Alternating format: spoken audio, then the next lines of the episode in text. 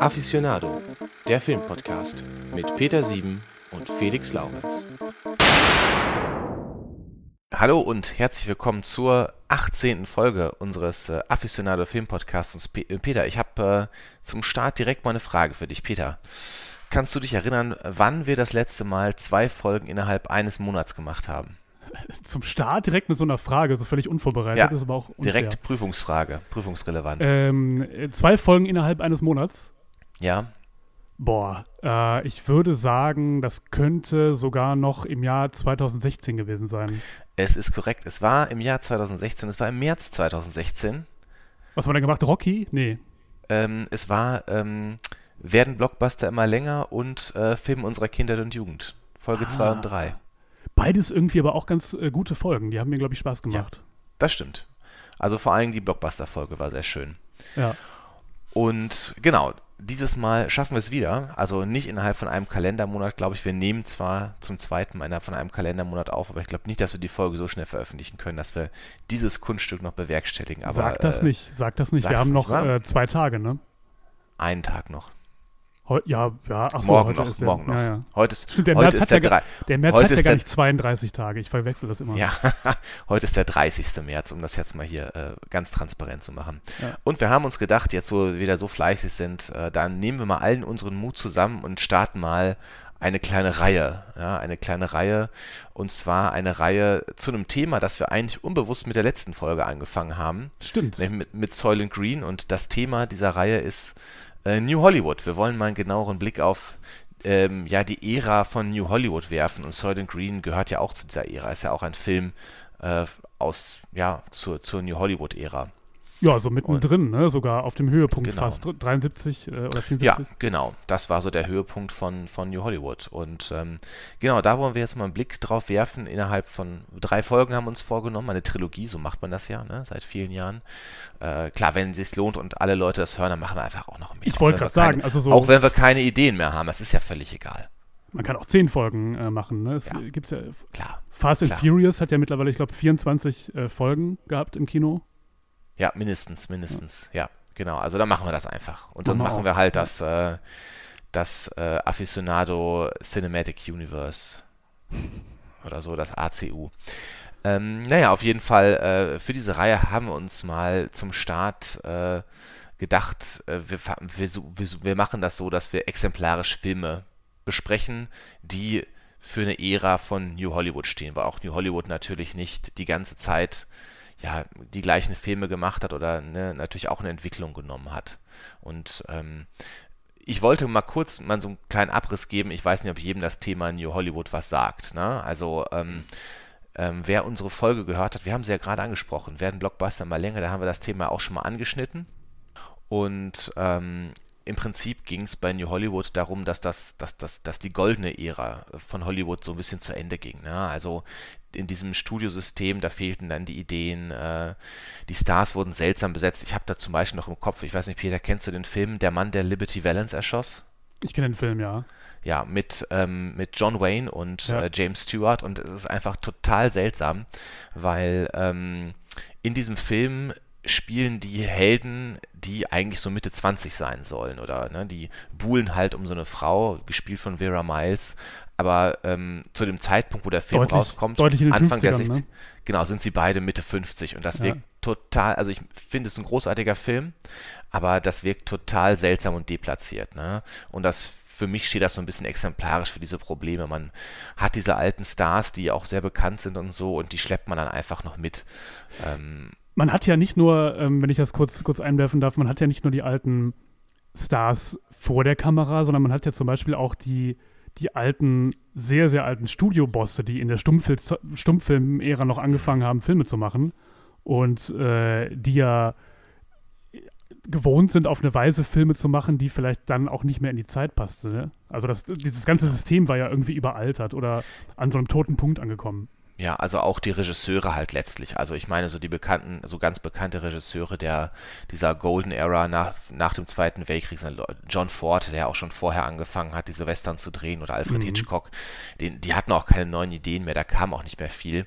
Und dann gab es ja noch diesen Hays Code, der sehr strenge mhm. Regeln auferlegt hat für die Darstellung von Sex und Gewalt. Also Anfang, also in den 30ern waren die Filme ja schon mal sehr viel expliziter, gerade was Gewalt angeht und dem wurde da so ein Riegel vorgeschoben. Und ähm, das sorgt halt dafür, dass irgendwie da so ein Hollywood so ein Stillstand äh, eingetreten ist. Ne? Wir hatten das ja damals in der Folge auch besprochen, diese Bombastfilme, die dann aufkommen und so, ne? Äh, wo man damit versucht, irgendwie die Relevanz wiederherzustellen und um diese Kinowelt herum ändert sich halt das gesellschaftliche Klima total. Ne? Also, ja, ähm, da muss ich noch mal kurz einhaken. Ähm, das muss man vielleicht an der Stelle auch erwähnen, wo du gerade sagtest, Bombastfilme. Da haben wir auch wieder Charlton Heston übrigens, ne? mit die zehn Gebote mm, und mm. so. Also diese Monumentalfilme, genau. die so.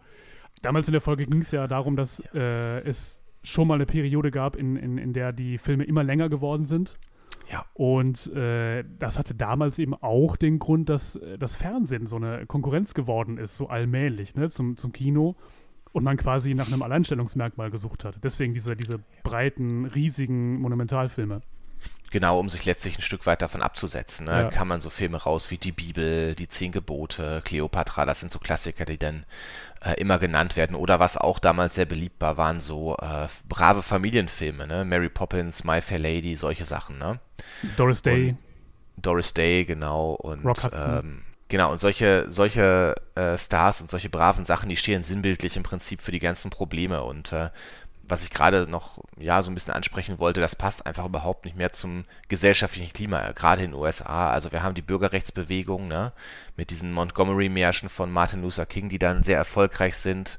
Äh, wir haben natürlich den Vietnam-Protest, ne, ähm, also da verändert sich total viel und wir haben auch in der Musikwelt ähm, diese sogenannte British Invasion, ne? also ähm, die, die ganzen äh, ja, aufmüpfigen britischen Bands, die alle in die USA rüberkommen. Ne? Also da sind da diese, diese frechen, smarten Beatles da, die dann dem Elvis den Rang ablaufen und äh, die Rolling Stones, die noch, äh, noch ein bisschen aufrührerischer sind und ähm, überall findet diese Veränderung statt, nur im Kino, da gibt es das irgendwie nicht. Ne? Und ähm, man hat so ein bisschen das Gefühl, so Mitte der 60er, dass Hollywood so den, den Anschluss so verloren hat. Und ich habe mal recherchiert, eine Zahl, die ich ganz spannend fand, war, ähm, Mitte der 60er waren 70 Prozent der US-Kinobesucher zwischen 16 und 29.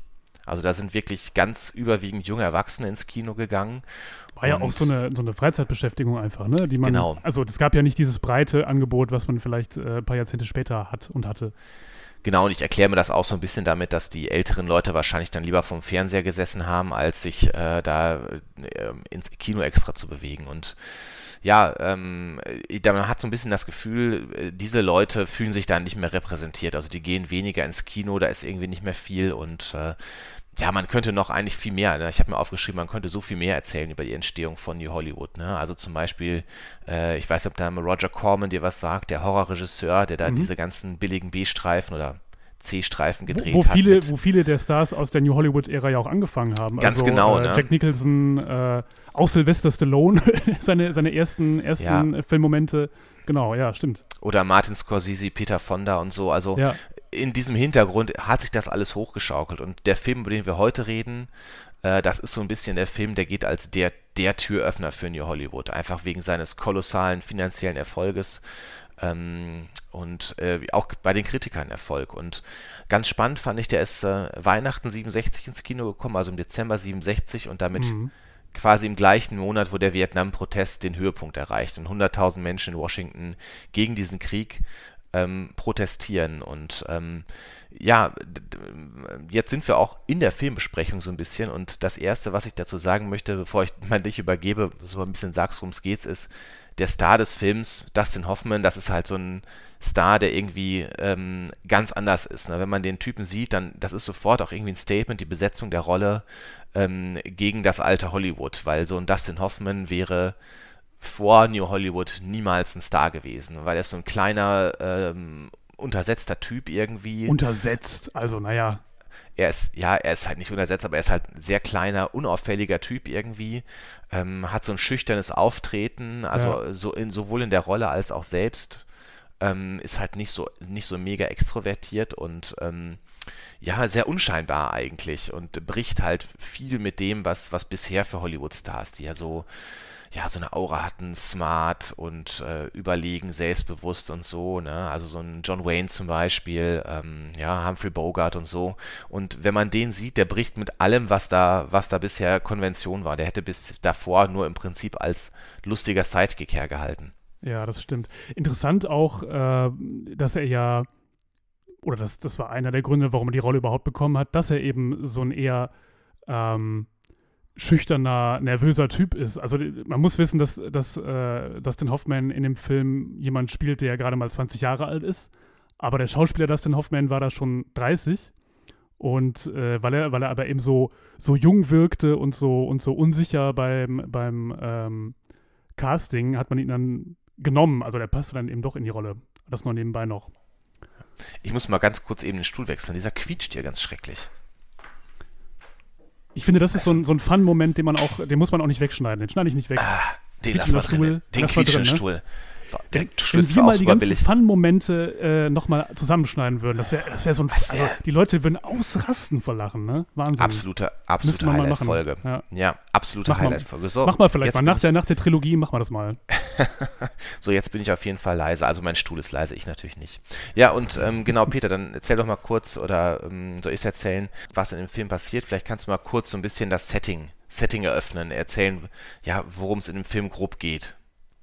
Genau, also ich, die Handlung, da werden wir jetzt sowieso noch drüber sprechen, die gebe ich jetzt nicht mal komplett wieder. Äh, wir kommen eh noch auf, auf viele Szenen zu sprechen, dann können wir uns ja da so ein bisschen dran entlanghangeln. Aber ja, kurz zum, zum Setting, zum Einstieg. Ähm, Protagonist ist Benjamin Braddock, gespielt von Dustin Hoffman. Äh, der ist 20, knapp 21, hat gerade sein Examen gemacht und kommt äh, nach Hause in, die, in das elterliche Haus, äh, relativ spießiges Umfeld und ähm, ja, er fängt dann eine Affäre mit einer deutlich älteren Frau an, mit Mrs. Robinson, gespielt von Anne Bancroft, und verliebt sich dann aber im Laufe des Films in deren Tochter. Ja, und daraus ergeben sich äh, ja, verrückte genau. Verwicklungen. Ja, das ist so ich finde, Setting. Äh, was ich habe den Film jetzt ja zum wiederholten Male gesehen und äh, äh, zu meiner Bewertung nochmal später, weil ich, ich mit jedem Alter, in dem ich ihn gesehen habe, habe ich ihm was Neues abgewonnen auf jeden Fall. Aha. Aber ich fand äh, jetzt auch wieder den Anfang ganz, ganz toll dieses Films. Ne? Da ist diese Szene, wo er im Flugzeug sitzt und mit diesem unglaublich leeren Blick, ne? Mhm. Und dann kommt ja diese berühmte Musik von Simon and Garfunkel, Sound of Silence, ne? Mhm.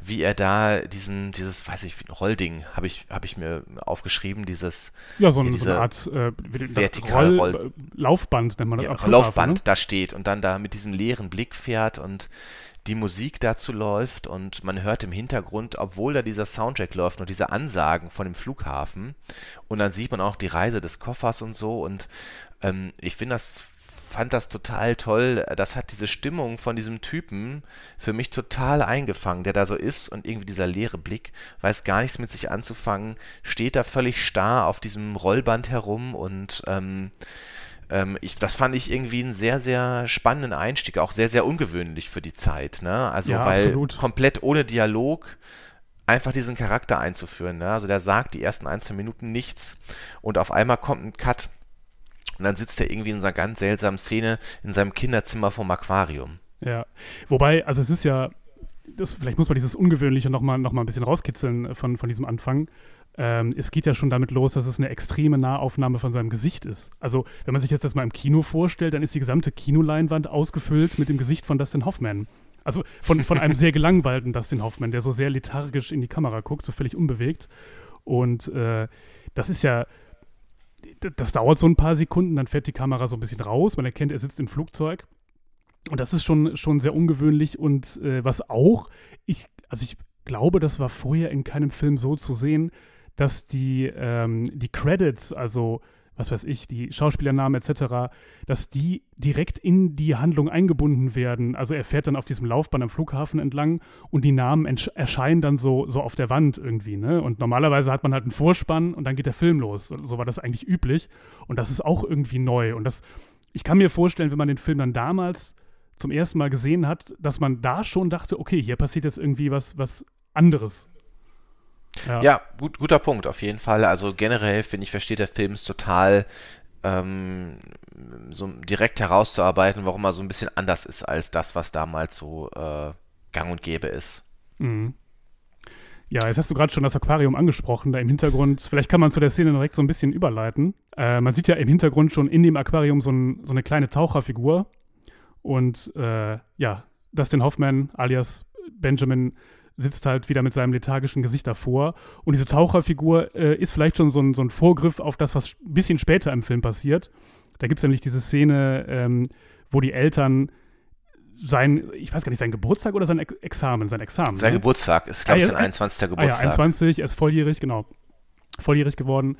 Und das sind halt äh, Freunde der Eltern eingeladen und die, die Eltern sind auch so völlig unsäglich. Also der Vater hat diesen, diesen Anglerhut an und es ist, es wirklich, also es ist halt so spießiger, ähm, wie, so, wie, soll man sagen, höherer Mittelstand oder so, ne? In, ja. wo er da aufwächst. Also ähm, und die haben ihm offenbar einen Taucheranzug geschenkt und wollen halt den Freunden zeigen, was denn der Junge da jetzt äh, tolles äh, geschenkt bekommen hat.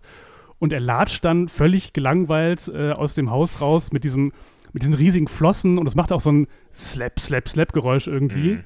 Und ähm, springt dann in den Pool, geht dann so unter und hängt dann so, so einfach auf dem, auf dem Grund von dem Pool so rum. Mhm. Also das, die Szene dauert auch relativ lange. Er, er liegt da einfach so rum auch wieder völlig lethargisch äh, und, und hat auf alles gar keinen Bock.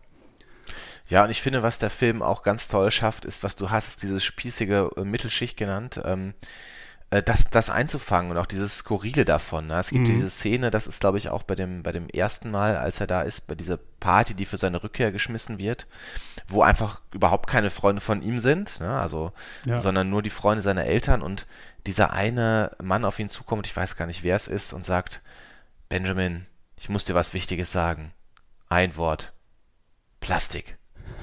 ja, und das greift dieses Skurrile des Ganzen ja. äh, ganz, ganz toll auf. Ne? Also diese, die Leute, die nur irgendwie äh, ähm, äh, es ist ja in Sound of Silence, gibt es ja auch sogar, fällt mir gerade ein, diese schöne Stelle, People talking without listening, ne? Also mhm. und äh, genau das ist halt das, was da passiert, ne? Die reden alle und alle sagen, Benjamin, du toller Typ, ja, und so weiter und so fort, ne? Aber irgendwie am Ende interessiert sich halt keiner für ihn und er interessiert sich auch nicht für die. Und ähm, ich weiß nur, dass ich den Film mit 16 oder sowas zum ersten Mal gesehen habe. Mhm. Und da konnte ich den Benjamin Braddock total verstehen. Da fühlte ich mich äh, dem total äh, nah, dieser, mhm. dieser Szene. Ne? Also das. Ähm, Hattest du auch einen Taucheranzug bekommen, oder? Äh, leider nein, leider mhm. nein. Ich hatte nie einen Taucheranzug. Ich hatte mal eine Taucherbrille, aber die ist mir geklaut worden. Aber so hat jeder sein Leid zu tragen. Ja, ne? ja. Ja, aber ist, du hast vollkommen recht. Ja, dieses skurrile, er hat ja nicht nur diesen Taucheranzug, sondern auch noch so eine lächerlich riesige Harpune irgendwie in der Hand. mhm. Läuft dann damit rum. Und da, um noch mal kurz bei dieser Szene zu bleiben, weil die, weil die auch noch einen anderen Aspekt zeigt, ähm, der vielleicht ein bisschen ästhetischer oder technischer Art ist. Wir sehen dann eine Zeit lang äh, die Szene aus der Perspektive von, von Benjamin, also aus, der, aus diesem Taucherhelm heraus. Das heißt, der Bildausschnitt ist auch kleiner, man, man hört nichts mehr, was die Leute umstehend äh, sagen. Und das ist auch relativ neu, weil man eben auch angefangen hat, so kleine, kompaktere Handkameras zu nutzen. Ne? Und man konnte dann eben damit äh, so, solche Sachen auch mal ausprobieren. Also einerseits war die Technologie so weit war, dass es sowas gab und auch weil man sich vielleicht getraut hat, sowas einfach dann auch mal in einem Hollywood-Film zu benutzen. Ja, und auch bei der Szene finde ich ganz spannend, ähm, wie man auch da den Ton eingesetzt hat, um heute würde man sagen immersive, also das äh, so ein bisschen in die Perspektive zu versetzen von dem äh, Ben Braddock, dass man dann ähm, auch wirklich nur noch der hörte das Gelaber seines Vaters gar nicht mehr. Der guckt ja hoch aus ja. dem Wasser und natürlich hört man die Stimmen nicht. Und man sieht nur, wie der Mund sich bewegt und so weiter.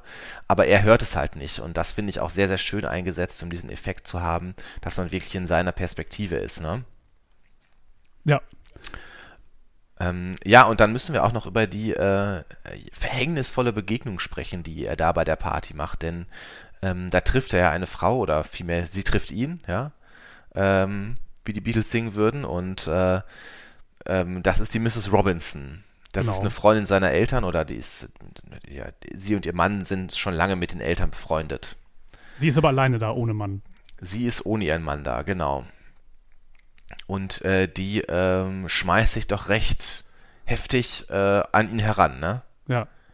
Ja, das ist richtig. Also schon, also er möchte eigentlich nur in Ruhe gelassen werden und, und verkriecht sich in seinem, in seinem Zimmer und sie taucht dann eben äh, plötzlich auf in seinem ja. Zimmer und ja, wie du sagst, schmeißt sich heftig an ihn ran. Genau, also dem Zuschauer wird quasi direkt klar, auch was sie will. Und äh, sie lockt ihn dann auch, muss man sagen, mit zu sich nach Hause, sagt, fahr mich nach Hause bitte, ich habe getrunken und so.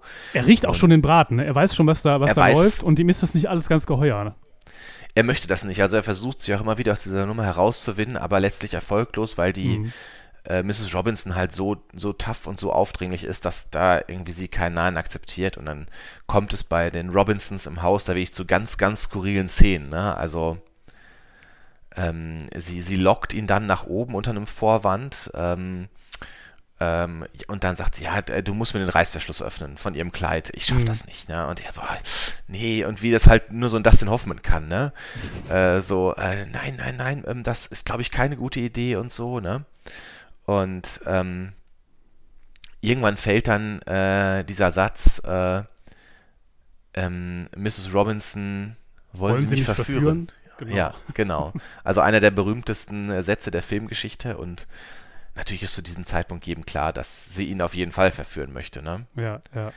Was man aber auch kurz, kurz vielleicht noch sagen muss, ich fi finde, oder weiß ich nicht, also ich habe das, es ist ja nicht so, man muss ja bedenken, dass, dass wir irgendwie immerhin noch in, tief in den 60ern sind, was und man, man andere Moralvorstellungen vielleicht auch vorher immer gesehen hat in, in Kinofilmen oder an, präsentiert bekommen hat in Kinofilmen. Und hier ist es aber nicht so, als wenn ähm, Mrs. Robinson irgendwie peinlich wäre oder vorgeführt würde oder so vom Film. Ne? Sie ist ja einfach eine selbstbewusste Frau, die da einfach jetzt scharf ist auf, auf äh, Benjamin Braddock. Ja, absolut. Also, ähm, was du sagst, ist ja, ähm, also das, diese Szene oder diese, das ist ja in mehrerlei Hinsicht ein Tabubruch, ne? Also ähm, a- einmal natürlich, was du sagtest, überhaupt, dass eine verheiratete Frau so selbstbewusst ihre Sexualität ausleben will, ne? Also sie ist ja diejenige, die die Initiative ergreift. Mhm, genau. Ähm, dann, genau, sie ist verheiratet, das ist auch ein wichtiger Punkt und sie ist deutlich älter als der Benjamin Braddock, ne? Ja, zumindest äh, die, die Filmfigur. Zumindest die, die Rolle, also äh, das ist ja, genau, es ist ja mehr oder weniger bekannt, dass ähm, Anne Bancroft, glaube ich, nur fünf Jahre älter ist ja, als 36, äh, Dustin also sechs, sechs Jahre älter. Ja. Ja, genau, sechs Jahre älter als, äh, als ähm, Dustin Hoffman, der zu dem Zeitpunkt 30 war, als der Film gemacht wurde. Mhm. Ähm, genau, also in so vielerlei Hinsicht ein Tabubruch und sie schafft es dann auch noch, sich ihm nackt zu zeigen, ne? Und ähm, sagt ihm dann, ähm, das ist schon ziemlich krass, du sollst wissen, dass ich immer zur Verfügung stehe. ja, äh, und dann ist auch so, okay, ja, genau. Und er geht aber erstmal nicht darauf ein, ne? Weil dann auch ähm, äh, ihr Mann Stimmt. nach Hause kommt. Stimmt, Ja, Mr. dann- Robinson kommt nach Hause, das hatte ich schon ganz vergessen, ja. Und dann interessanterweise, das ist ja auch so ein, so ein also der Film ist ja auch, ist ja vieles sehr, sehr augenzwinkernd und der ist ja auch, ähm, es gibt ja immer so witzige Szenen irgendwie und der, der Mann kommt nach Hause und äh, trifft dann auch noch auf, auf Ben und gibt ihm dann auch noch so einen so einen- so einen onkelhaften Tipp irgendwie. Er sagt dann, ja, äh, genieß deine Jugend und nutze das, dass du bei den Frauen gut ankommst. Äh, ja, Genau, also das fand ich auch äh, aus der heutigen Sicht auch eine generell eine krasse Szene, ne? Also der, äh, der ihn quasi dazu auffordert, einfach mal mit möglichst vielen Frauen ins Bett zu gehen. Das ist ja, Ja, schon ja. äh, ziemlich eindeutig, ne? ja. Und genau, und dadurch ist halt diese, diese Szene gebrochen, aber man behält es halt im Hinterkopf, ne, dass äh, sie ihm diese Affäre angeboten hat, ne.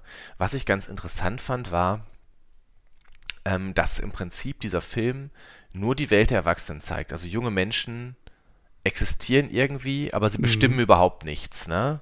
Und haben auch kein eigenes Leben oder keine eigene Kultur oder wie man das auch immer sagen will. Und junge Menschen sehen aus, als würden sie Erwachsene imitieren, aber sind selber noch nicht erwachsen. Also, ne, die tragen irgendwie so komische Anzüge, haben Frisuren wie Erwachsene. Das ist auch noch irgendwie so ein, so ein Ding. Also, es, es gibt, die, die sehen aus wie, wie jüngere Versionen einfach der, der älteren Generation. Ja, genau. Also das fand ich auch ganz interessant. Das, das was ja im Prinzip da auf, jetzt sage ich schon wieder im Prinzip, ähm, was da aufkommt Ende der 60er, so eine eigene Jugendkultur, das gibt es in diesem Film verständlicherweise halt auch noch gar nicht. Ne? Ja, stimmt. Äh, ja, und er fängt dann ja die, äh, diese Affäre dann doch an letztlich. Ne? Also diese, diese Taucheranzugnummer, die deprimiert ihn dann so sehr, dass er doch dann die Mrs. Robinson anruft. Ne?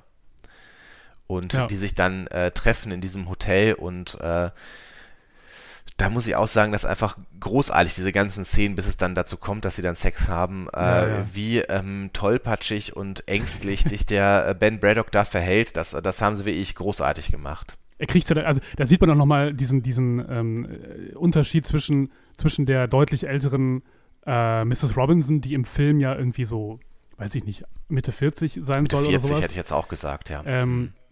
und dem noch ganz jungen äh, Ben, also er kriegt es noch nicht mal hin, was zu trinken zu bestellen. Das muss sie dann machen, weil der Kellner ihn immer ständig übersieht und so, ne? Und er will dann halt auch ein Zimmer äh, äh, mieten in diesem Hotel und ähm, ver verhaspelt sich da völlig in irgendwelchen Erklärungen, warum er dieses Zimmer braucht, warum er kein Gepäck dabei hat und sagt dann, ja, er hätte ja nur eine Zahnbürste dabei, deswegen muss auch kein Page mitgehen. Die kann er alleine hochtragen. Genau, es ist äh, also man fühlt richtig, wie, wie er so, so schweißgebadet, nervös da rumsitzt. Man kann es richtig äh, äh nachfühlen. Da fand ich auch toll von der Kameraführung her diese Szene, wie der Portier ihn da entdeckt. Die ist nämlich auch wieder aus der Sicht von äh, Benjamin Braddock gefilmt. Mhm. Also, dass man so durch, durch seine Augen sieht und dann sieht man, wie dieser Portier da hinter dieser Holzverkleidung so unterherguckt, ihn bemerkt und dann hochguckt. Oh, was wollen Sie, ne? Ja, ja. Und man quasi mit ihm diese Beklemmung mitfühlt, ne? Ja, also, ähm, ich habe mir aufgeschrieben, äh, er ist ein Hilf reiner, hilfloser Bube einfach in dieser Szene. Er ist ein reiner, hilfloser Bube. Und das muss man sich ja auch immer noch mal klar machen, ne? Wenn man das jetzt, die Szene, die du gerade beschrieben hast, das hat es in der Form, also heute sieht man das so, übersieht man das vielleicht, weil man das gewohnt mhm. ist, aber in der Form hat es das vorher auch in dieser ja. Schlagzahl in dem Film nicht gegeben, dass es solche Szenen gab, so eindringlich. eindringlich. Mal ganz abgesehen von den, von den gesamten ähm, Tabubrüchen, was solche, solche Moralvorstellungen angeht. Aber jetzt nur, nur rein technisch und ästhetisch, also war das ja auch fürs Auge was völlig Neues. Ja, genau. Also da war er auch sehr innovativ, der Film. Und äh, ja, diese ganze Szene, äh, wie gesagt, das ist einfach nur ein Moment zum Fremdschämen. Ne? Also mhm. auch so Sätze, wie er da sagt, ich finde, dass sie von allen äh, Freundinnen meiner Mutter die attraktivste sind. Ne? Also das, Oder äh, wo dann irgendwann rauskommt, dass sie noch nie Sex hatte und dann irgendwie versucht, zu dieser Szene zu entfliehen, indem er dann vorschlägt, wollen wir nicht ins Kino gehen? Ja. und sie irgendwann dann sagt, so jetzt ist aber auch mal gut, ne? Und äh, das endet dann ja mit dieser äh, tollen Montage, wie er äh, äh von der Matratze im Prinzip mhm. Äh, losspringt und dann auf Mrs. Robinson landet. Ne? Ja. Also, und dann ist halt ein Zeitsprung auch drin. Man merkt, dass sie diese Affäre weiterziehen. Auch total cool. Also dieser, dieser Zeitsprung dargestellt in einer ja, quasi schnittlosen Szene. Also natürlich mit, mit einem harten Schnitt, aber mhm. das ist ja auch äh, was Neues oder so. Das ist auch irgendwie ein Experiment gewesen. Genau, äh, und das, äh, das funktioniert auch total toll. Und ähm, ja, sie, äh, sie, sie stürzen sich dann in diese Affäre und man sieht dann auch, wie sie äh, ja, sich ständig in diesem Hotel äh, einfach treffen und auch unklar, wie viel Zeit vergeht, aber es scheint schon mindestens ein paar Wochen oder so zu sein. Ne? Mhm. Und ähm, irgendwann kommt es dann dazu, dass er sie, sag mal, so ein bisschen zur Rede stellt oder mit ihr ein Gespräch anfangen will und so nach dem Motto sagt, ja, wir haben immer nur Sex, aber wir unterhalten uns nie. Mrs. Robinson, ist auch geil, dass er sie noch Mrs. Robinson nennt. äh, Vielleicht gehört das äh, irgendwie zu dieser Rollenspielgeschichte dazu. Ja, wir nicht. können doch mal über irgendwas reden. Und das ist dann schon wirklich eine traurige Szene eigentlich, ne? Ja, sie möchte, also sie lehnt das ja auch irgendwie ab. Also es ist, entwickelt sich ja schon, schon eher so eine Art Streit, weil, weil sie, sie das gar nicht nachvollziehen kann. Das, also für sie ist das halt eine sexuelle Geschichte. Genau, und sie möchte auch gar nicht äh, reden. Und ähm, er zwingt ihr dann aber so ein Gespräch letztlich auf. Und ähm, das ist dann total traurig. Weil ähm, dann ging es darum, ja, was sie denn studiert hätte oder sowas. Oder er will über Kunst reden, genau. Mhm. Und dann will sie aber gar nicht und sagt, Kunst, da habe ich gar keine Ahnung von oder so, ne? Und dann sagt er, was haben Sie denn studiert und so? Und dann äh, kommt die Antwort, Kunst. Und ähm, äh, das ist einfach sinnbildlich dazu, wie, wie sich alle Leute in dieser Welt von äh, der Reifeprüfung mehr oder weniger im Schicksal ergeben haben. Ne? Mhm. Die Mrs. Robinson auch, die hat ihren Mann offenbar dann nur geheiratet, weil sie dann sehr jung schwanger geworden ist. Ne? Ja, klar. Ja. Und hat auch ihre eigenen Interessen völlig verworfen. Und äh, genau, das ist dann auch im Prinzip eine sehr traurige Szene. Und dadurch wird dieser Charakter von Mrs. Robinson, der bisher so tough und selbstbewusst war, letztlich auch zu so einem Spielball der Gesellschaft und äh, ne, ihrem Schicksal ergeben. Schon irgendwie. Ja, das stimmt. Ja, ja. ja das stimmt. Jetzt, wo du das sagst, ähm, ohne dass ich jetzt sage, was ich genau meine, aber da, da kommen wir ja später noch zu, vielleicht kann man das mal im Hinterkopf behalten, das, was du gerade gesagt hast, ist äh, eigentlich eine ganz schöne Klammer zu einer der allerletzten Szenen in der, in der mhm. Kirche. Ja. Aber da kommen wir später zu. Habe ich jetzt schon mal so ein bisschen angeteasert, um auch die Leute, ähm, die uns zuhören, so ein bisschen, bisschen am Ball zu halten. Muss man ja manchmal so ein bisschen baiten, weißt du? Genau. Und äh, ja, dann kommt es, dann, dann kommt eine neue Frau in sein Leben. So. Da kommt eine neue Frau in sein Leben. Das ist, äh, das, lustigerweise wird er ja von, von seinen Eltern so ein bisschen äh, gedrängt, doch mal mit, mit dieser Frau auszugehen, weil Benjamin halt in diesem Sommer nach seinem Examen immer nur lethargisch zu Hause abhängt, im, im Pool rumfläzt irgendwie und ähm, sein, sein Leben aus, aus, aus Sicht seiner Eltern nicht in die Hand nehmen, äh, in die Hand nimmt. Und, und ja auch immer plötzlich manchmal nachts unterwegs ist, weil er dann eben in diesem Hotel mit, mit Mrs. Robinson vielleicht gerade äh, da keine Gespräche über Kunst führt. Und ähm, ja, und die, die Eltern legen ihm nahe, doch mal die, die äh, liebe Elaine zu einem zu Date auszuführen. Nun ist Elaine aber blöderweise die äh, Tochter von Mrs. Robinson. Ja, und er musste Mrs. Robinson auch versprechen, eigentlich Elaine nicht zu treffen, weil schon ziemlich klar wird, dass Mrs. Robinson eigentlich nicht viel von dem Ben hält und ja, ihn für einen schlechten Umgang hält für seine Tochter. Stimmt. Ihre Tochter. Auch, auch äh, ja, ne, ja, verzwickte Ausgangssituation. Ähm, ja, aber es kommt dann eben doch zu einem zu Date, ne? Aber das läuft nicht so, wie, wie man sich vielleicht ein, ein angenehmes äh, Date vorstellt. Nein, überhaupt nicht. Äh, willst du mal erzählen, wo, wohin er sie ausführt? Also es ist eben so, dass er, dass er versucht, sie so ein bisschen zu vergraulen. Also er, er, möchte das irgendwie nicht, auch, auch weil er, weil er, naja, diese implizite Drohung von Mrs. Robinson im Hinterkopf hat vielleicht.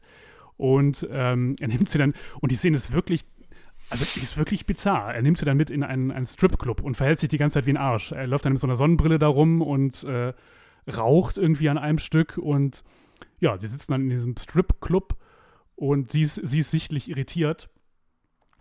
Ähm, und es, ja, keine Ahnung, im Hintergrund äh, strippt eine Stripperin. Und ja, wie, wie, wie, nennt man das? Also, wie soll man das beschreiben, was da, was da passiert? Also, diese, diese, diese extrem so demütigende Szene für, für ähm, Elaine auch. Wie ja, die Stripperin diese, hat an ihren Brustwarzen so, ja, wie nennt man das so? So Dinger. Ja, so kleine Dinger, die sich drehen halt, so ne, wenn sie ihre Brüste bewegt. Ja, so. Ja. ja, genau. Und die klatschen dann immer wieder auf Elaines Kopf, ne? Weil das ist ganz so furchtbar, das ist, ein ganz schlimm, ja. eine ganz schlimme Szene. Das ist wirklich einfach. schrecklich. Und ja, auch für, für, die Zeit, um, also auch bei hier wieder, ne, ist auch, auch so eine Szene, die, die sehr untypisch ist für einen Hollywood-Film einfach zu der Zeit, ne? Die auch, glaube ich, ähm, eine Menge Leute aufgeregt haben dürfte, sagen wir mal ja, ja, dass überhaupt ein Stripclub gezeigt wird ja. und äh, dann äh, nicht die Polizei kommt, sondern im Prinzip nur diese, diese sehr, sehr erniedrigendere Szene ist. Und da habe ich mich auch gefragt, wie konnte ich äh, mit 16 oder 17 diesen Benjamin Braddock gut finden, weil er ist so ein unfassbares Arschloch in dieser Szene, ne? Absolut. Wie du schon sagst, der setzt sich extra die Sonnenbrille auf, ähm, ähm, und ignoriert sie so gut es geht und äh, steckt dann der Stripperin auch noch Geld zu, glaube ich, und sowas. Ne? Und dann denkt man echt, meine Güte, was ist das eigentlich für ein Arsch? Ja, irgendwie ist er aber auch jemand, der diese Situation, die er gar nicht haben will, dann so nimmt und erträgt und hofft, dass sie wieder schnell wieder vorbei sind. Also er, er hätte ja auch sagen können, ich möchte nicht mit dir ausgehen. Ja, aber das war ihm dann auch zu viel Aufwand wieder, weil er sich dann doch immer zu sehr seinem Schicksal ergibt und so, ja. ne? äh, hätte er auch einfach seinen Eltern Nein sagen können. Aber das war, da hat er sich dann doch wieder seinem Schicksal ergeben. Ja, aber jedenfalls führt diese Szene dann letztlich dazu, und das ist vielleicht auch schwer nachvollziehbar, ähm, aber sie, sie verlieben sich dann halt, also er, sie, sie verlässt dann das Strip-Lokal nach dieser schlimmen Szene, er läuft ihr nach und äh, ja. kommt auch Mitleid mit ihr und fühlt sich dann doch schlecht. Er fühlt sich dann schlecht ähm, und küssen sie sich, wie das, wie das so ist. Man ja, kennt es genau. ja, man kennt es ja im Stripclub. So, Jemand ja. weint, jemand küsst jemanden, man kennt, man kennt es. Ja, genau. Also ich fand auch ehrlich gesagt, äh, wie du schon sagtest, ein bisschen künstlich, dass sie auf einmal sich ineinander verlieben. Ne? Also ja, das ist es, es soll vielleicht auch ein bisschen künstlich sein und auch die Künstlichkeit dieser Welt äh, so ein bisschen widerspiegeln, aber so ganz nachvollziehen konnte ich es ehrlich gesagt nicht. Nee. Ich glaube, es passt einfach in diese Reihe von, von Merkwürdigkeiten. Ich glaube, deswegen ja. hat man das vielleicht einfach dann so, so gemacht. Also diese, diese diese fast schon brutale Szene in dem Stripclub Und es ist alles, alles so skurril und dann ist diese, diese Liebe dann eben auch irgendwie skurril. Also die hat halt keinen klassischen, klassisch romantischen Anfang, sondern diesen merkwürdigen Anfang, der so total merk, also der einfach so, so unstimmig ist. Also sie weint, weil er sie vorher äh, übelst gedemütigt hat in einem Stripclub und dann verlieben sie sich. Also das passt eigentlich Ja. in diese Abfolge von Skurrilitäten ganz gut rein. Insofern doch wieder stimmig. Ja, das sorgte natürlich für Probleme mit Mrs. Robinson, weil die wollte ja eigentlich gar nicht, dass die beiden sich überhaupt treffen. Und äh, das führt dann, finde ich, zu einer der krassesten Szenen des Films. Ne? Ähm, ich weiß gar nicht mehr, wie es genau ist, aber ähm, sie will halt von ihm verlangen, dass sie sich gar nicht mehr treffen. Mhm. Und er, ja, ähm, ja, möchte das halt trotzdem natürlich. Und ähm, dann kommt es halt dazu, dass sie, also die Mrs. Robinson, dem Ben androht, äh, ihm alles zu erzählen. Ne? Also, dass sie eine Affäre haben. Ihr alles zu erzählen. Und äh, dann kommt es quasi zum Wettrennen dazu, irgendwie, wer zuerst bei Elaine ist, mehr oder weniger, glaube ich, ne? Ja, sie Äh, ist ja dann unterwegs nach, nach Berkeley wieder, ne, zum Studium. Ähm, ja, aber sie ist ja noch nicht da. Es findet ja, glaube ich, diese Szene im Haus der Robinsons statt, ne? Ach stimmt, so weit sind wir noch nicht. Du hast recht. Ja. Als sie da Mhm. ihre Sachen packt oder so, ich weiß es nicht genau, ob Mrs. Robinson auch nur geblufft hat, aber der Ben äh, will es ihr halt, halt erzählen und ähm, dann regnet es draußen, ist alles sehr dramatisch und ähm, dann ähm, äh, sagt er ihr, ich weiß gar nicht mehr, was er genau sagt, aber ja, ich muss dir sagen, zu der Beziehung, die ich hatte, ne, mit der, mit der, mit der verheirateten Frau, das hatte er ihr vorher schon gesteckt, aber gesagt, es sei vorbei. Und ähm, ja, und dann in dem Punkt, als er es sagen will, kommt Mrs. Robinson halt, ne, ganz verweint um die Ecke und so auch äh, verregnet. Also auch da irgendwie diese Darstellung von einer Frau, die dann mit ganz der, das Make-up runtergelaufen ist und so, Mhm. auch ziemlich ungewöhnlich für die Zeit. Und als äh, die Elaine dann die beiden sieht, wird ja halt auch klar, mit wem der Ben wirklich seine, seine Affäre hatte. Ja. Ja. Und das ist schon eine wirklich, äh, wirklich sehr, sehr gut gemachte Szene. Ne? Also auch der Blick in, äh, den, in, in Mrs. Robinsons Gesicht, der sagt im Prinzip, was, was für sie da für eine Welt zusammenbricht. Ja, wo, wo auch ähm, alle Figuren so ein bisschen dekonstruiert werden, ne? Also vor allen Dingen, Ja. vor allen Dingen Miss Robinson. Ja, genau. Also die dann auch, ja, das Ansehen ihrer Tochter verliert, was so ziemlich das Einzige ist, was ihr was bedeutet. Ne? Mhm. Mhm. Ja, und wie du gerade sagst, daraufhin geht die Elaine zurück nach Berkeley zum, zum Studium, wird wieder weggeschickt und will auch mit dem Ben nichts mehr zu tun haben erstmal. Genau. Bandelt da dann mit einem Medizinstudenten an. Ja. Wie heißt der? Karl Scott? Scott? Scott ich, irgendwas? weiß, ich weiß den Namen gar nicht, Ist ja auch keine gar nicht so Ahnung. wichtig. Ähm, Ähm, ja, und ja, äh, Ben reist ihr nach, ne? Ja, also auch finde ich, da habe ich auch noch gedacht, wie seltsam ist das denn? Also so Stalking-Momente im Prinzip schon, Ja, ne, was ja. er da macht. Mietet sich da eine Wohnung äh, in der Nähe des Campus Ja. und stellt ihr halt nach, ne? Ja, da ist auch die Frage, wie, wie muss man das eigentlich bewerten? Ist das jetzt, also war das zu der, zu der Zeit des Films oder so, war das da auch schon äußerst bizarr bis unsympathisch merkwürdig? Oder hat man gedacht, ja gut, der ist halt ein verliebter junger Mann, der irgendwie romantisch seiner Liebsten nachstellt? Also, Das ist interessant, die Frage habe ich mir ehrlich gesagt gar nicht gestellt. Mag irgendwie ein bisschen sein, wobei es gibt ja auch diese Szene, wo er seinen Eltern äh, aus dem Nichts heraus zählt, erzählt, dass er die Elaine heiraten will. mh, Und dann fragen die ja auch nach, wann und äh, ne, so weiter. Und auch ihnen ist es ja seltsam, dass er das ihr noch gar nicht gesagt hat und das noch Ja. niemand weiß und der sich das einfach überlegt hat. Also ich glaube, so ganz normal war das auch 1967 nicht. wahrscheinlich nicht, ne? Also, er ist auch in dieser Szene irgendwie merkwürdig. Ja, so besessen irgendwie, ne? Ja. Auch schon ne? von, alleine, also irgendwie von diesem Gedanken, diese Frau zu heiraten, ne? Mhm, ja. Und ähm, dann fragt er sie auch relativ direkt, willst du mich heiraten? Und wir wollen nicht morgen heiraten, ne? Ich will ja nicht drängen, aber wäre schon schön. Ja, ja. Und dann fand ich ganz seltsam, ähm, dann fragt er, weißt, weißt du, was das damit auf sich hat? Dann geht es um eine Blutuntersuchung. Er sagt, sollen wir die Blutuntersuchung machen? Irgendwie scheint das in den USA eine Sache zu sein, dass man so eine, so eine Blutuntersuchung macht. Weißt du, was ich Okay. meine? Es gibt ja diese Szene, wo er das sagt, ähm, Wo sie in Äh, Berkeley sind, oder wie? ja, genau, wo er dann äh, ihr abbringen will, wo er immer wieder, ähm, immer wieder äh, da ihr auflauert und so und sagt, wollen wir jetzt heiraten, wollen wir jetzt heiraten und so. Und ähm, genau, ähm, offenbar ist das in den USA so eine Sache. Ich habe das mal so ein bisschen recherchiert, wie das heute so ist, aber ähm, das scheint wohl irgendwie heute immer noch gemacht werden zu müssen als Screening für irgendwie so eine, ja, für so eine Krankheit. Ich habe es auch nicht genau. Äh, also bevor man heiraten darf oder was? Genau, also es ist äh, eine, eine, eine, ja, ein Screening auf nachweisbare Erbkrankheit. Es gibt wohl irgendwo einen Gendefekt Sichelzellenkrankheit nennt sich das. Und deshalb so. muss man in den USA wohl diese Blutuntersuchung machen. Ja, die Sichelzellenanämie kennen wir alle noch aus Biologie bei der Vererbungslehre. Ja, ich habe aber nicht aufgepasst, deshalb sagte mir das nichts.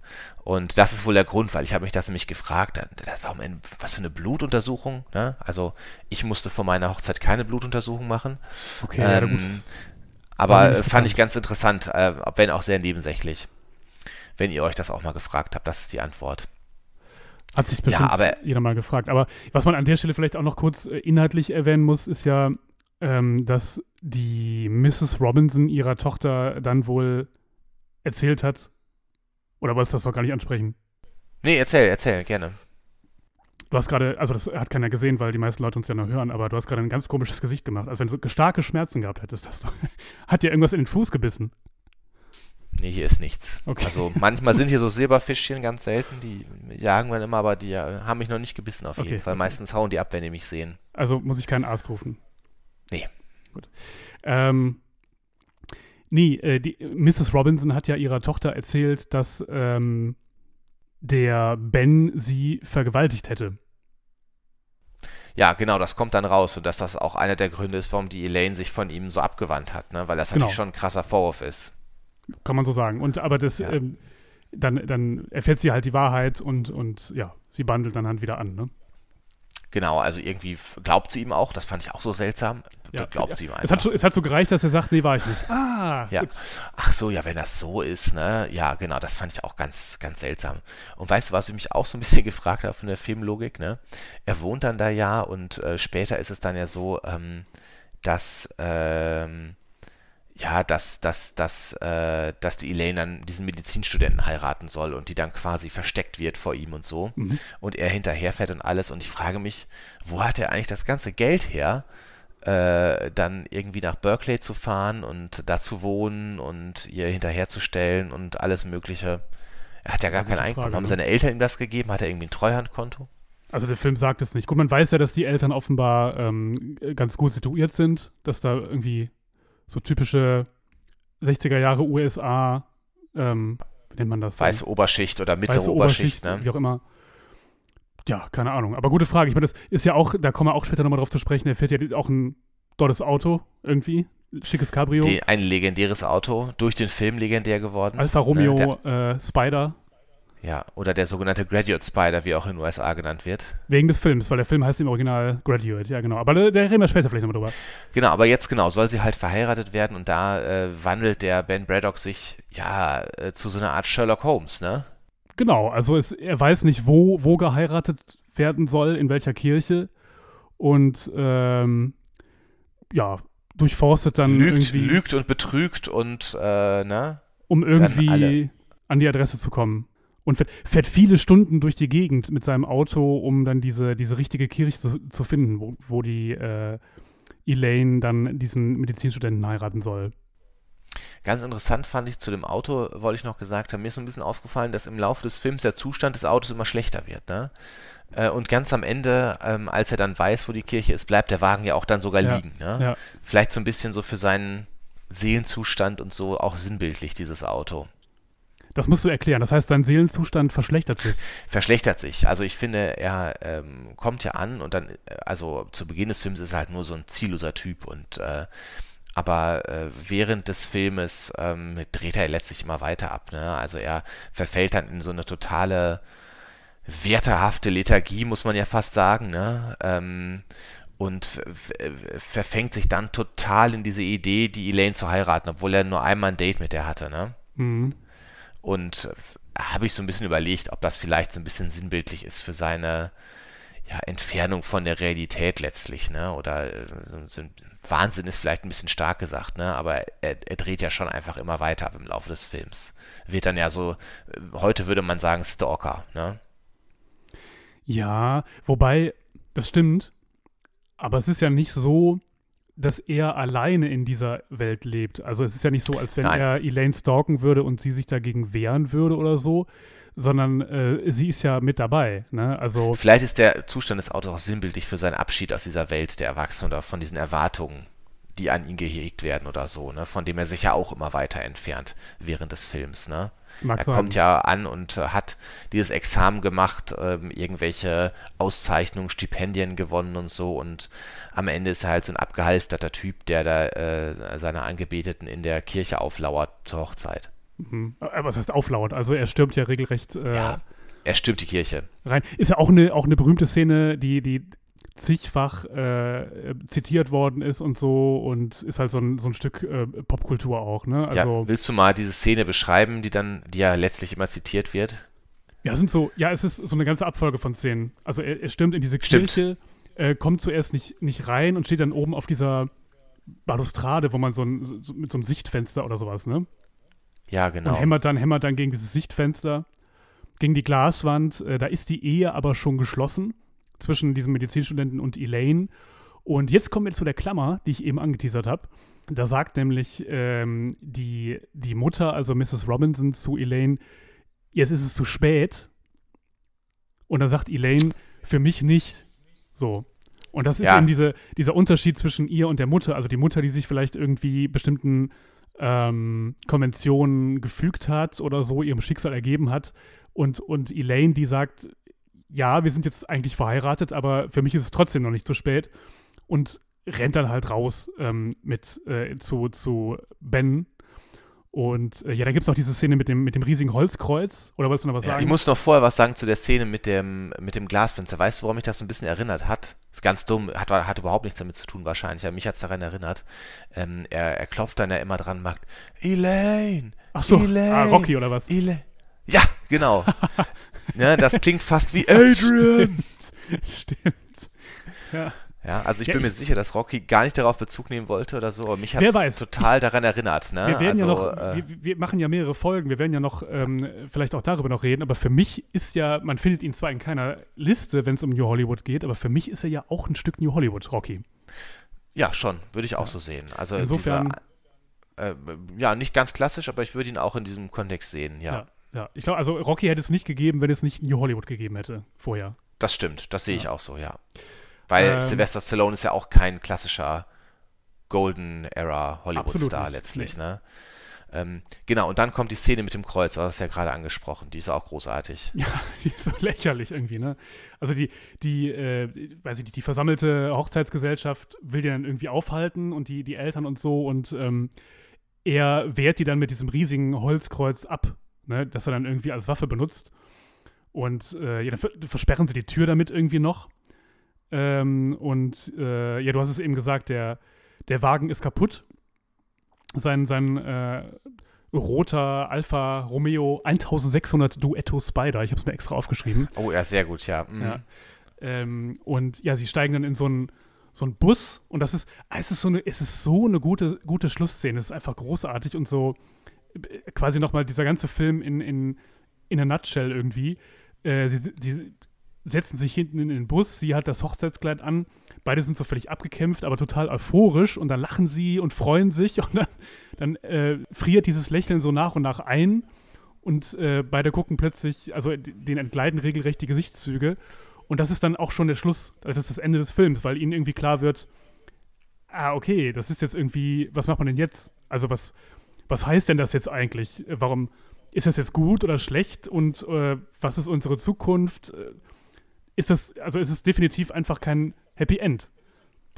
Also ich fand es auch total großartig, das Ende. Ähm, äh, weil man irgendwie das Gefühl hat, sie können dann doch nicht, doch nicht so recht miteinander was anfangen, ne? Genau. Sie haben sich diese Idee in den Kopf gesetzt, wir, wir müssen zusammen sein, das ist total wichtig. Aber am Ende merkt man so ein bisschen, das ist so, so, ne, wie dieses schöne Bild von dem Hund, der dem Auto hinterherläuft. Ja, und dann sitzt er am Lenkrad und weiß aber auch nicht, was er machen soll damit. Exakt, exakt so ist das, weil, genau, wie du, wie du sagst, also vielleicht haben doch beide gar nicht so die Gefühle füreinander oder verstehen sich gar nicht Kennen so sich ja auch gar nicht, wenn man ehrlich kennen ist. sich ne? auch überhaupt nicht. Und äh, nachdem diese Flucht-Euphorie vorbei ist, wird ihnen das klar. Und das äh, sieht man diesen Gesichtern. Also es ist wunderbar gespielt auch einfach. Ne? Man, man sieht es ihnen einfach Ja. so an. Ähm, und es ist ja auch gar nicht klar, was die Konsequenzen jetzt sind. Also was ist der nächste Schritt? Ne? Genau, also das finde ich auch ein ganz tolles Ende für diesen Film. Ne? Dieses also, Des Des Desillusionierte, weil man hätte ja. ja. auch bei so einer, wenn das jetzt eine 50er Jahre oder ja, frühe 60er Jahre Komödie gewesen wäre mit Cary Grant zum Beispiel, dann wäre dann wär das halt das lustige Ende gewesen, wo die jetzt zusammen, also die haben halt ihre Liebe gefunden und äh, äh, werden jetzt zusammen glücklich leben. So, das wäre dann das Ende ja. gewesen.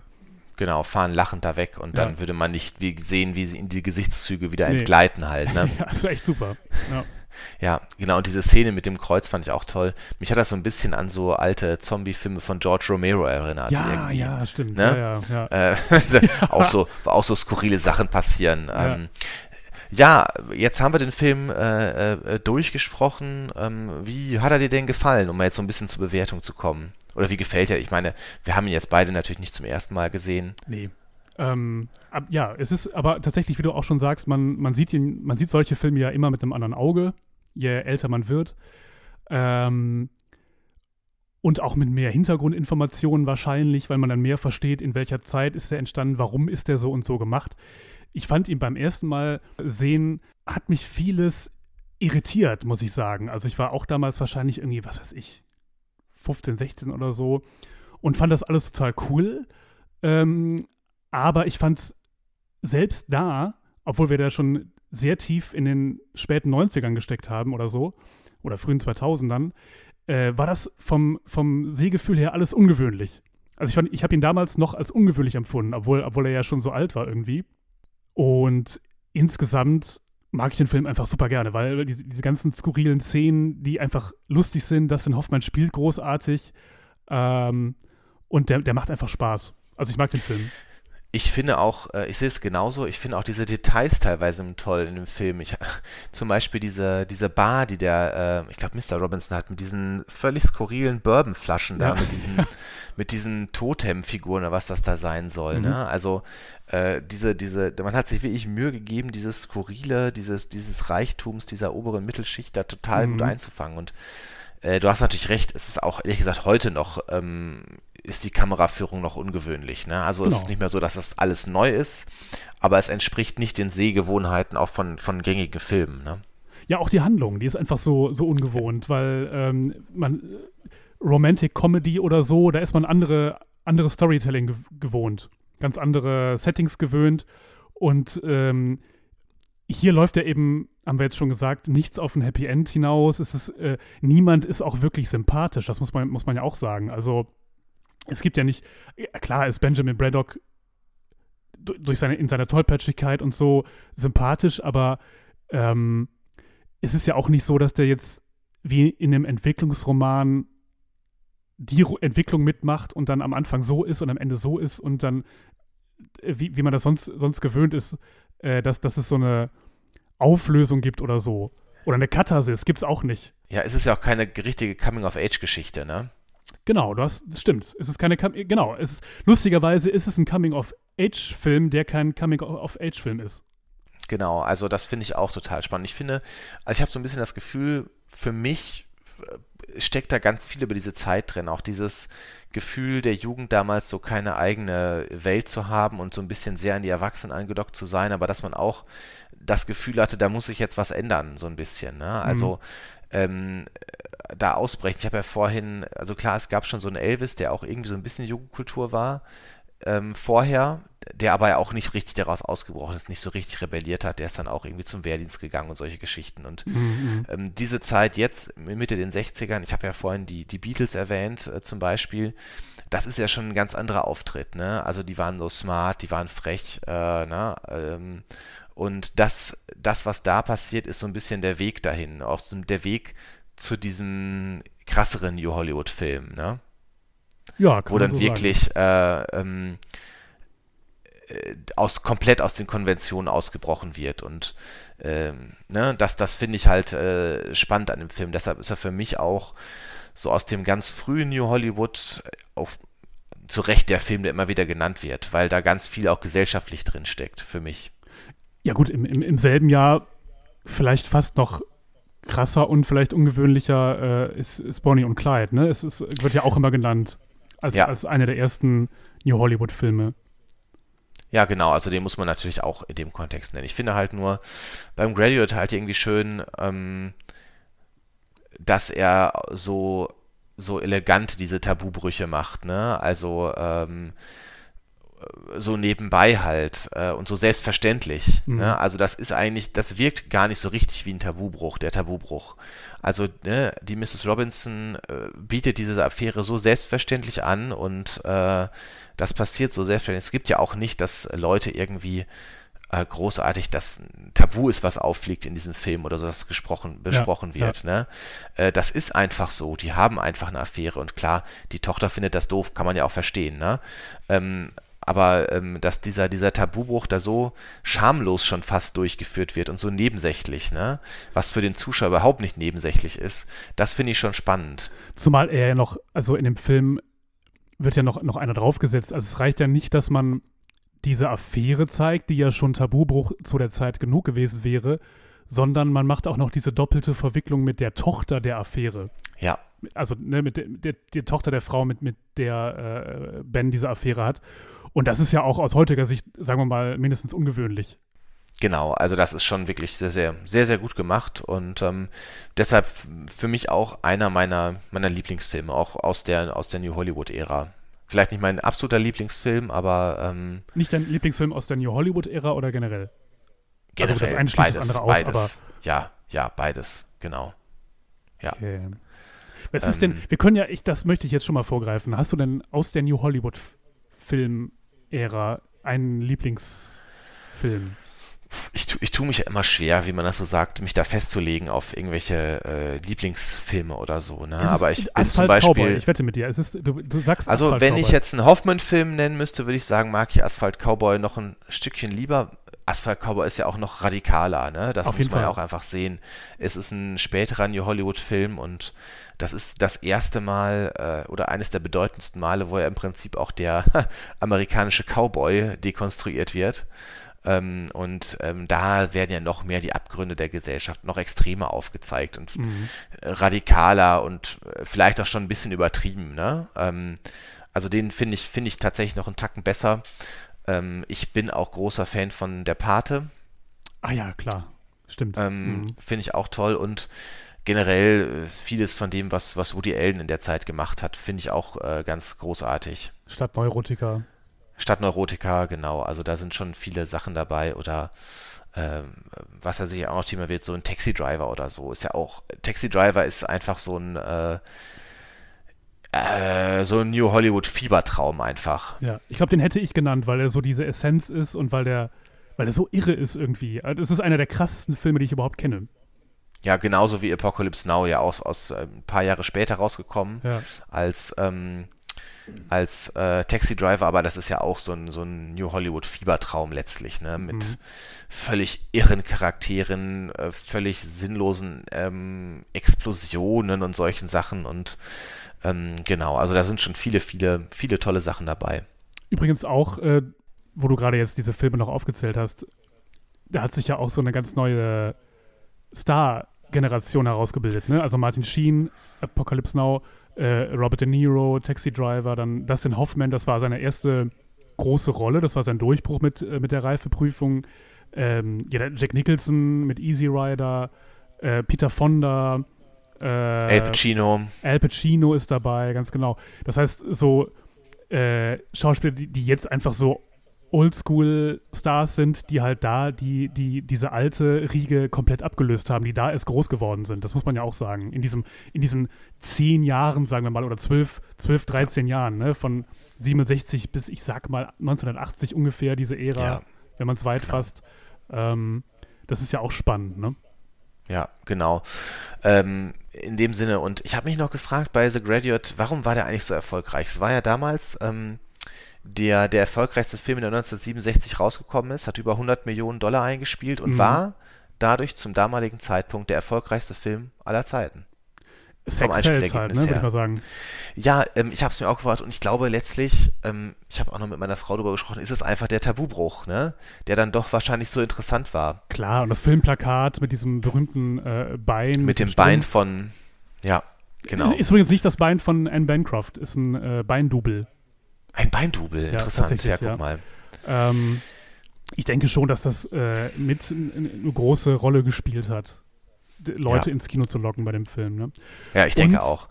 Ähm, was man ja vielleicht auch noch ganz kurz erwähnen muss, äh, wir haben über das tolle Auto schon gesprochen. Ein Auto, das ich übrigens gerne hätte, äh, was ich ja. richtig cool finde, aber ich bin, glaube ich, zu groß. Ich bin äh, über 1,90, du, du auch. Ich glaube, wir sehen da richtig lächerlich aus, wie so ein, ja, keine Ahnung, wie Krusty der Clown oder so, ne, der mit dem Auto ja. durch die Gegend fährt.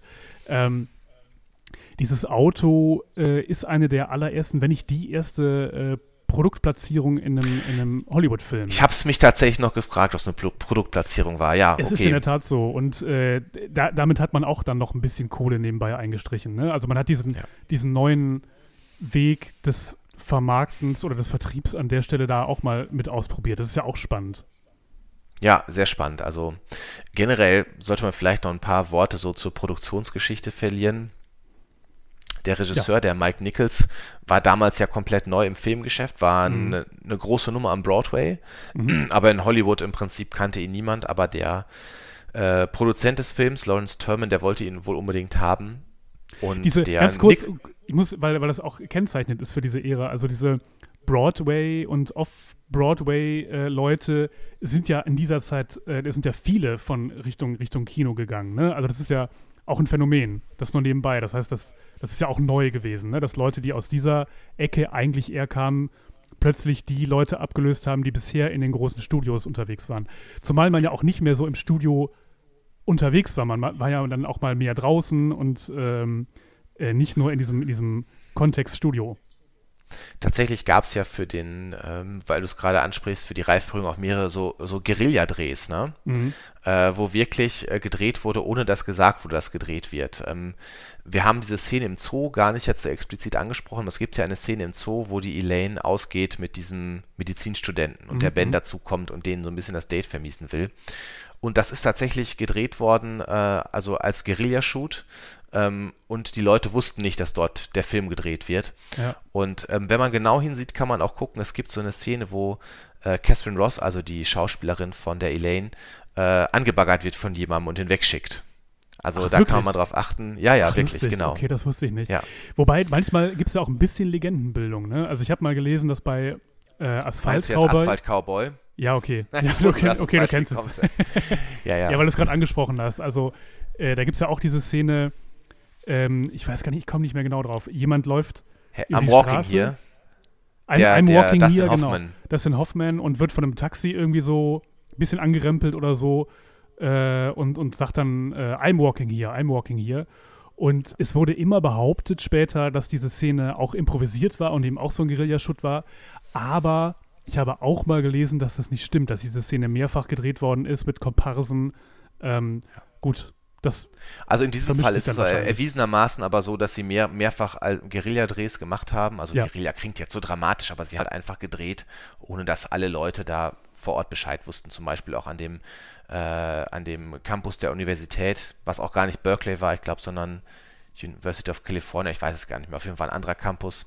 Und äh, ich glaube es in diesem Fall auch, weil man es einfach gar nicht bemerkt, dass sie da, mhm. wenn man es nicht weiß, äh, bemerkt man diese Szene gar nicht.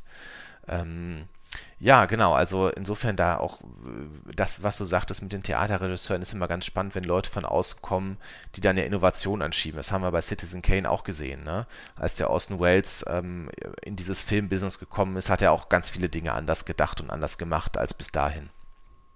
Ja, und was ich besonders spannend fand, wenn man mal so liest, wer für diese Rollen äh, angedacht war oder da im Gespräch war, das ist ja so ein bisschen das Who is Who von Hollywood, ne? Und da sind Doris ja Day, ne? Für die Mrs. Robinson. Ja, die, die ist dann aber, glaube ich, nur Eva Gardner war ja im Gespräch oder oh, Angela okay. Lansbury. Ach krass. Ähm, ja. ja, auch bekannt aus Mord ist ihr Hobby. Ja. Und dann äh, Rita Hayworth, Sophia Loren, Judy Garland, Audrey Rita Hepburn. Also Hayworth. Also, okay, das ist ja richtig ja, golden, goldene Ära. Ja, ja, also Audrey Hepburn war, wollte die Rolle wohl, hat sie aber nicht bekommen. Interessant. Ich finde auch, das passt nicht. Irgendwie ist Audrey Hepburn jetzt ein bisschen gemein, aber ein bisschen zu. Die kann dieses, äh, würde ich, dieses Verruchte und das würde ich ihr nicht so ganz. Nee, würde ich, auch, würd ich auch sehen. Also dann Rita Hayworth hätte ich mir gut vorstellen ja. können. Ähm, Oder Soph Sophia Loren auch. Doris Day ja. zum Beispiel gar nicht. Ich hätte mir aber, ich könnte mir vorstellen, dass es für Doris Day ein ganz guter Weg gewesen wäre, aus dem Doris Day-Image mal rauszukommen, ne? Ja, aber viele sind halt von dieser sehr expliziten Nacktheit zurückgeschreckt, ne? Okay. Weil sie sich ja dann in dieser einen Szene auch aussieht. Man sieht zwar irgendwie fast nichts, doch, man sieht eigentlich sehr viel auch. Ähm, aber das wollten viele Schauspielerinnen einfach natürlich nicht, ne? Ja, okay. Oder ähm, für die Elaine waren auch im Gespräch Faye Dunaway, ne? Die dann ja Bonnie und Clyde gemacht hat. Ah, ja, okay. Goldie Hawn oder Jane, Jane Fonda, Shirley MacLaine Goldie und so. Hawn. Man vergisst ja immer, dass Goldie Hawn einfach immer schon gelebt hat. Ja, ja. ich glaube auch. Ähm, ja, schon der Tod steht hier gut, ne? schon die, äh, die ersten mit Charlie, Charlie Chaplin damals noch als ja. seine Mutter. ja, so, so. Ja, und jetzt ist sie immer noch da. Das ist ganz. Äh, da. Ja. ja, und ganz spannend fand ich, Catherine Ross hat ja die Rolle bekommen, mhm. die ja damals auch schon 28 war. Ne? Also auch eine Frau von vielleicht 20 gespielt. Es soll vielleicht sogar noch ein bisschen jünger sein als der Ben, das wird nicht ganz klar. Und damit auch nur sieben Jahre älter ist, als die Anne Bancroft ihre Mutter spielt. Und aber das Spannende ist, das wusste damals niemand.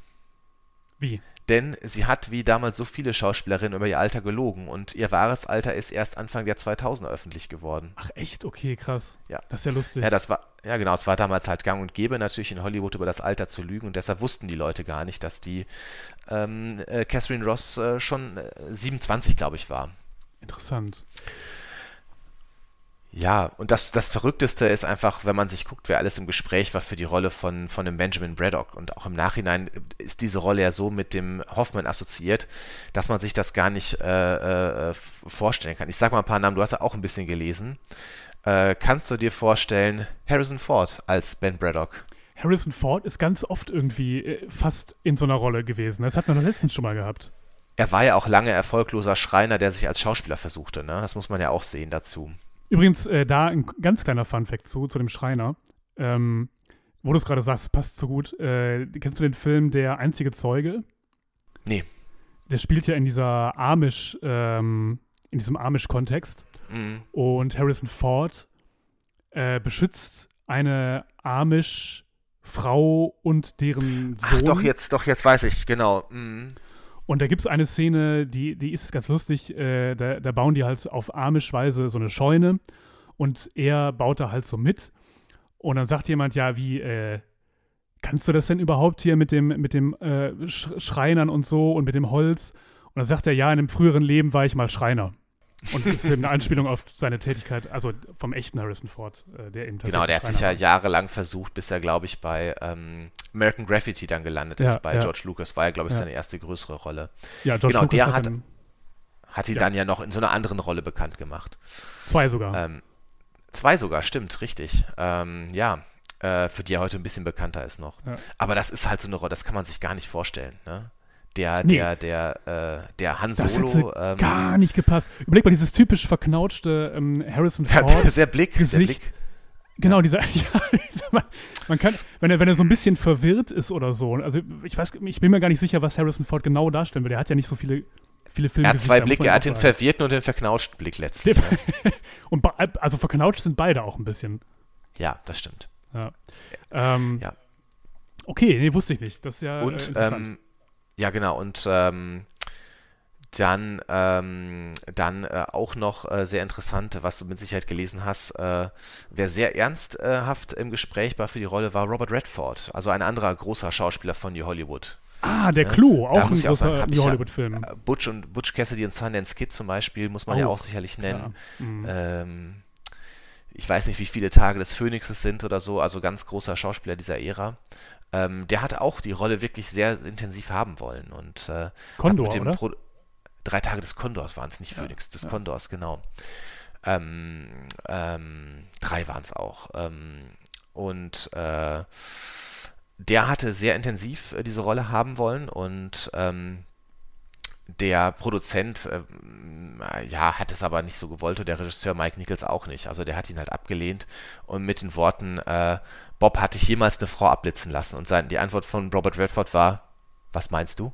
Ja, kann ich mir vorstellen. Und äh, der Nichols hat, hat halt gesagt, ja genau, das meine ich. Und der Redford hat dann weiter versucht, den Nichols zu überzeugen. Er hat gesagt, ich verstehe den Charakter total gut und so weiter und so fort. Und der Nichols hat dann am Ende gesagt, der Regisseur, Bob, weißt du, guck mal in den Spiegel, glaubst du wirklich, dass ein Typ wie du je Probleme hat, eine Frau zu verführen? Mhm. Und das ist auch das Problem letztlich, warum der Redford, obwohl er ein großartiger Schauspieler ist, nicht in diese Rolle passt. Ja, ich meine, er sieht ja, ist ja nicht nur jetzt ein ähm, gut aussehender Mann oder so. sondern der, der sieht ja auch einfach, finde ich, zu, zu reif aus, immer schon. Also auch als junger Mann. Ähm, hat, also nicht, weil er jetzt irgendwie alt aussieht oder so, aber weil er schon immer so eine erwachsene Aura hat. Also anders ja. als das der Hoffman, der bis heute keine erwachsene Aura hat. Das ist wie David Bowie. David Bowie war auch immer schon erwachsen. Ja, und weißt du, wer wirklich immer, immer schon mindestens 46 war? Hier, ähm, äh, sag mal, von Pretty Woman. Richard Gere. Richard Gere war immer schon Mitte Stimmt. 40. Ja, das ist wahr. Und er wird immer Mit bleiben. 10 wahrscheinlich schon, als er irgendwie auf die Highschool gekommen ist. Da muss ich jetzt mal kurz sagen, jetzt wird sehr off topic, aber ich war letztens schockiert. Äh, Phil, Phil, Collins hat sein letztes Konzert gegeben. Oh ja, mh, Und Phil Collins sah immer schon aus, so ein bisschen wie 60. Mhm. Und hat, das hat sich auch nie geändert. Und auf einmal sah er wie aus wie ein ganz, ganz alter Mann, konnte noch im Sitzen wie 120, halt singen und ja. so. Wie 100, doppelt so alt, genau. Ähm, genau, also das, das dazu. Und der Redford hat es dann auch nicht bekommen.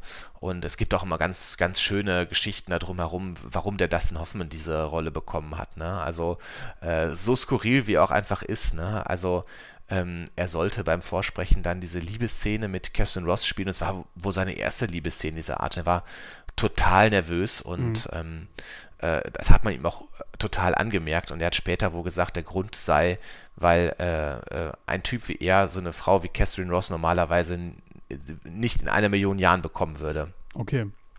Und er muss wohl so, so unscheinbar gewesen sein und so äh, schüchtern, dass der Produzent ihn für einen Botenjungen gehalten hat.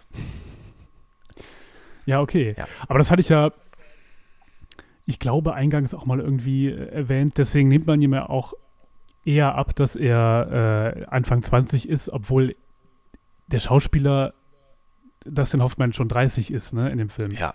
ja. Genau, also diese schüchterne und ja, jungenhafte Art, die er letztlich hat, die er immer noch hat, wie du schon richtig sagst, ne?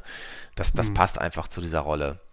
Äh, und ähm, ganz spannend, äh, was man in, in, in Deutschland gar nicht so wahrnimmt, was irgendwie in den USA ein Thema war. Der Dustin Hoffman ist ja Jude. Ja. Und das hat wohl auch in den Kritiken einen so ein bisschen ziemlich unverblümten Antisemitismus hervorgerufen. Ne? Okay. Da wurde dann, also was, was man sich gar nicht mehr vorstellen kann heutzutage, seine große Nase angesprochen und so seine angeblich nasale Stimme und sowas. Ach, okay. Also wirklich richtig, richtig krass. Und das wurde auch wirklich dann thematisiert, dass er da als Jude ja offensichtlich in so einer christlichen Familie da ist. Ne? Ach, das ist ja, das ist ja irre, ne? Das kann man sich zum Glück nicht mehr vorstellen, dass das äh, heute noch so ein Thema wäre. Völlig, völlig irre, ne? Also, ähm, ja, also, aber es war natürlich der, der Durchbruch für den Dustin Hoffman. Ähm, und das fand ich auch noch spannend. Der hat 20.000 Dollar Gage bekommen mhm. für diesen Film. Ähm, und nach Steuern, Lebenskosten und allem, was er da ne, gemacht hat und so, blieben ihm dann am Ende, als der Film dann rauskam, noch 4.000 Dollar übrig. Und als das Geld weg war, was ist dann passiert? Du sagst es mir bestimmt. Was vermutest du? Als das Geld weg war. Ja, als die 4000 Dollar vom Film weg waren. Dann hatte er kein Geld mehr. Ja, er hat äh, tatsächlich so eine Art Arbeitslosengeld beantragt. Ach, okay. Und dann, äh, weil er so pleite war, nachdem dieser Film rausgekommen ist, der erfolgreichste Film aller Zeiten, musste er 55 Dollar vom Staat bekommen, seine äh, pro Woche, um seine Wohnung zu bezahlen. Okay.